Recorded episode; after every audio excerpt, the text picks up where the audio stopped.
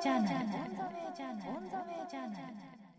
えー、2014年ですね。90年代に人気を博したスポーツブランドものが流行る。でもう一つですねあのスマート体組織系というのが流行ると思っています。おはようございます。オンザウェイジャーナル小賀良子です。今朝は雑誌販売部数業界トップシェアの宝島社から出版されているモノ雑誌。売上ナンバーワンモノマックスの編集長柚木正久さんのお話をお届けしてまいります。モノの目利きのプロ集団モノマックス編集部を率いる柚木さん。今年はどんなものが流行るのかそしてその背景にあることとは柚木編集長に伺ってまいります。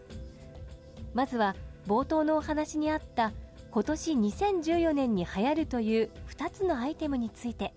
さらに詳しく教えていただきましょう。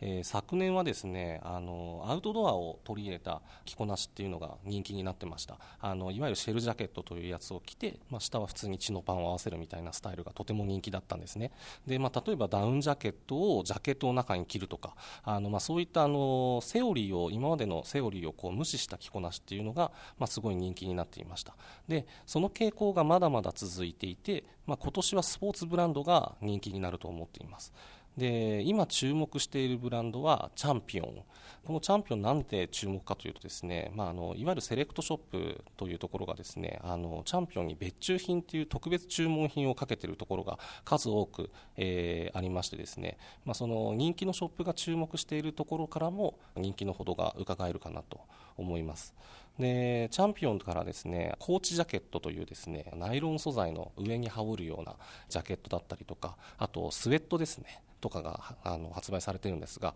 まあ、スウェットはもう本当に今すでにもう人気になっていて、えー、これはもう来年も人気が続くのかなと思っています。チャンピオンの他だとあのオーシャンパシフィックという OP とか言ってオーシャンパシフィックというブランドと、まあ、あとグラミチ、えー、などが流行るんじゃないかなと、えー、思います。まあ、2014年、えーまあ、30代、40代の男性、まあ、それより年上の男性もそうなんですけれどもあのスマート体組織系というのが、えー、流行ると。えー、思っています。あの、まあ、体組織系っていうとちょっとよくわからないと思うんですけどあの体重計のもっと豪華になったようなやつと、えー、いうふうに思っていただければ大丈夫かなと思います、まあ、例えばなんですけれどもお風呂に入ってですねあの体重を測ろうと思って体重計にこう乗ると、まあ、それがいわゆるネットワークにこう接続していてですね、まあ、体重自分の体重のデータがスマホだったりとかパソコンだったりとかに送られていくと。で、まあ、その自分の体脂肪しかり体重しかりとかがデジタルでグラフで管理できるようになってくるというすごく便利なツールですね。なのでまあ今まではこう手書きでメモしてたりとか自分の感想だったりとか、えー、そういったところで自分の体重とか管理されてたと思うんですけれども、まあ、きっちりと細かくグラフで管理できると、えー、そういうところが便利なのかなと思います。昨年来の流行っているものことの傾向流れについて。スマート体組織系の話をしたんですけれどもいわゆる見える化されている商品というのが、えー、どんどん人気になってきている傾向があるのかなと思います、まあ、例えばその先ほどスマート体組織系という話をしましたけど、まあ、その今まで体重とかですねその体脂肪とか、まあ、あらゆる数値があったと思うんですが、まあ、それがいわゆるあのテクノロジーの進化によってデジタルで数字で管理できるようになってきていると。で、まあ、今まで見えなかったものが見えるようになってきている。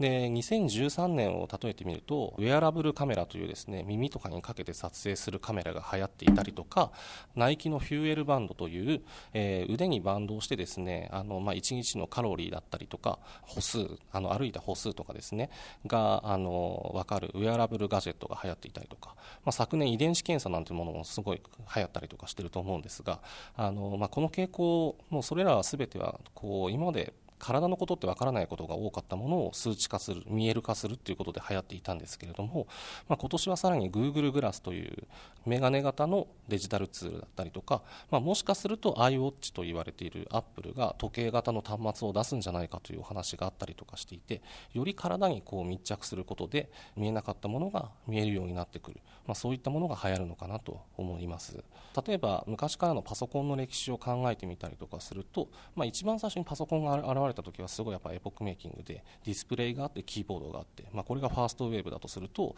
まあ、セカンドウェーブみたいなものがあのいわゆるスマホみたいなものタブレットみたいなもので、えー、手に持つ端末みたいなものがセカンドウェーブだったのかなと。で、まあ、今回今来てるのがおそらくサードウェーブみたいなもので体にどんどん密着していく。端末が密着していくみたいなものが新しい流れなのかなとえー、思います、まあ、ちょっとこれあの本当に今個人的な感想だと思うんですけれども、まあ、あの日本の社会って割とこれまで曖昧なことがこう良しとされている、えー、感じがなんかあったのかなと、えー、常に思っていました。なのであの、まあ、これまで知らなかったことだったりとか見ることができなかったものとかが数字とかではっきり出てくるっていうのが、まあ、その曖昧じゃなないきちんとした数値とかで見えてくることがあのやっぱり新鮮で僕らにとっては。で、まあ、斬新に見えるのかなと、えー、思っているのでどんどんはっきりしていく見える化していくってことが面白いのかなと思います。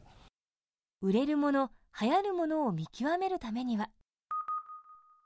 基本的にはいいものが売れるっていうのがもう基本中の基本なのかなと思っていて、まあ、もちろんそれは製品の良さはもちろんなんですけどもコスパが良かったりとか全体のバランス感が良かったりとか、まあ、要因は本当に様々なのかなって、えー、思うんです、まあ、極意としてはこう多くは本当に勉強だったりとか、まあ、経験とか、まあ、興味があって知識みたいなもので大体解消されるんですけど、まあ、今特にもう情報がとにかく多い時代になっているので、まあ、それらをこう身につけるのは正直すごく大変だなと思うんですね、まあ、なんですけど、まあ、あのうちのモノマックスという雑誌をはじめですねそういった目利きの情報を得ることが、えー、できる時代でもあるので、まあ、うまくした選択して、えー、取っていくことが重要なのかなと思います。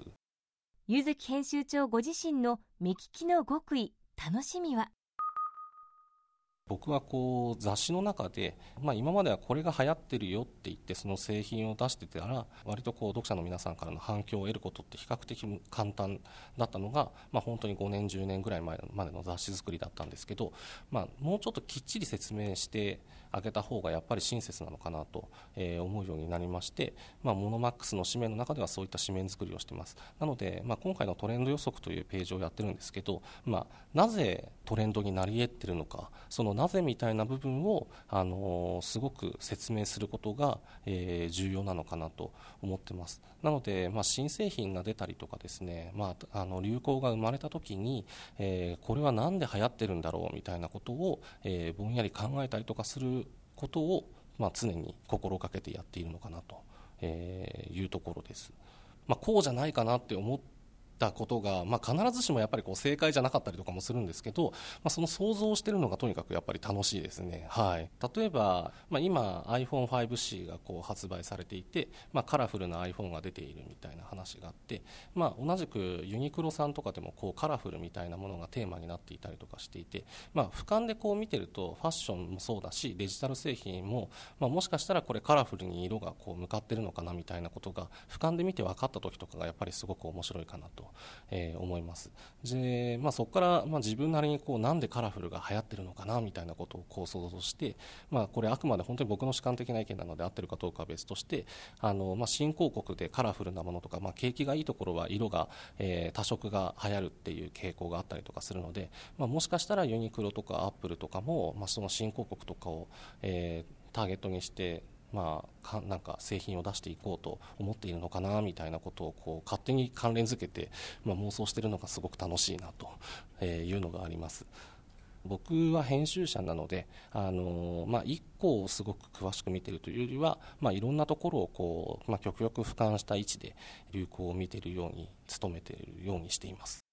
改めてモノ雑誌ナンバーワン実売11万部のモノマックスについてモノマックスの読者層は今あの大体30代から40代の男性ですね。で、まあ、本当にこの世代の方々にこう雑誌を売るのはずっと難しいと言われていて、まあ、その理由の一つは、まあ、例えば中学生高校生とかあらゆる流行が入ってきてそれをこう受け止めてきた世代の皆さんなので、まあ、とにかくあらゆる流行を見てきてる分あの目利き世代と僕らは言ってるんですけどすごく目が肥えてる世代だと思うんですね、まあ、例えば高校時代に古着の流行が来たとかきれいめの流行が来てとかあのストリートファッションの流行が来てとか、まあ、そんだけこうあらゆる流行をこうかいくぐってきた人たちってなかなかそんなにいないんじゃないかなと思っていて。で、まあ、この3 4 0代の世代はあのなので目が肥えてる分、まあ、本当に優れたものとか納得したものでないとななかなかこう購入をしてくれないという傾向があると思うので僕らはその購入してくれるだけの説得力を紙面で出せるように、えー、努力しているところですね。はい。でまあ、具体的には大体モノマックスの中ではファッション関連情報が大体5割程度。でその他に家電とかインテリアとか車雑貨などの情報が50%程度で、えー、雑誌を構成してます。そうですね。僕が意識しているのはあの、まあ、物をあらゆるもの情報を扱っている雑誌なのであの欲しいと思ってほしいなと、まあ、僕らも自信を持ってセレクトしているのでそのセレクトしたものに対してはやっぱ欲しいというリアクションがあってほしいなと思っているんですね。で、まあ、本当に正直昔の雑誌5年10年ぐらい前の雑誌だと、まあ、商品が新しい商品が出ましたって言って最新の商品を載せておけばもう良かった。で最新の商品をかっこよく写真を撮影しておけばよかったっていうのが、まあ、昔の時代だったんですけどもあの最近それだけだと本当に全然反響が取れないんですね、まあ、皆さんご存知のようにインターネットの中にもうたくさんこう情報があったりとか例えばスクープみたいなことはほぼもう雑誌ではできなくなってきたりとかあの、まあ、そういった傾向があったりとかするので、まあ、僕らはあのとにかく見えない部分をあの紙面にどうやって落としていくかというのを考えてます、まあ、例えば店頭で、えー、カバンが欲しいと思って、えー、カバンを触ったりとかするんですけど、まあ、実際やっぱり荷物を詰めることができなかったりとかあのデジタル製品をこう入れてみて具合を見るみたいなことがなかなかできないと。なので僕らはその見えないところを紙面で見せてあげようと思っているのでカバンの中身までこうスタイリングをしたりとかですね編集部の中で使って分かったという企画がすごい人気なんですが、まあ、例えば1週間ぐらい商品をお借りして使い続けて見えないところを、えー、紙面で見せてあげると、えー、その見えないいい部分をきっちり書いてあげると、えー、いうことを紙面の中でやるようにしています。モノマックスの最新号はですね大特集でカバン超傑作ランキングという企画をやっています。これはですね今年2014年の新作のカバンだけをですねあのもう早くもジャンル別にランキング化したという企画です。今の目利きたちが選ぶ注目ブランドランキングとかですね、まあ、バッグでどんな、え、柄とか素材がトレンドになっているのかとかあの今のカバンの情報がここまで、え、ぎっしり詰まった、え、大特集はありませんので、えー、ぜひチェックしていただければと思います、え、その次のですね、え、3月号はリピートもの大公開という企画をやっています、えー、目利きの方々がですねあの2度買い3度買いするものは何かという、えー、いわゆる定番企画というやつなんですけれども、まあ、今の定番というのを何度も買うというところから探っていくという企画をやっております。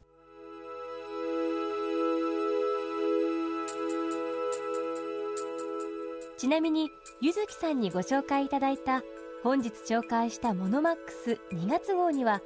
ブランドアイテム付録としてビームスライツのクラッチバッグが1冊に1つついてきます。ぜひチェックしてみてください。オンザウェイジャーナル。今朝は宝島社から出版されている雑誌モノマックスの編集長柚木正久さんのお話をお届けしてまいりました。今年2014年に流行るもの。あなたは何に注目をしますか？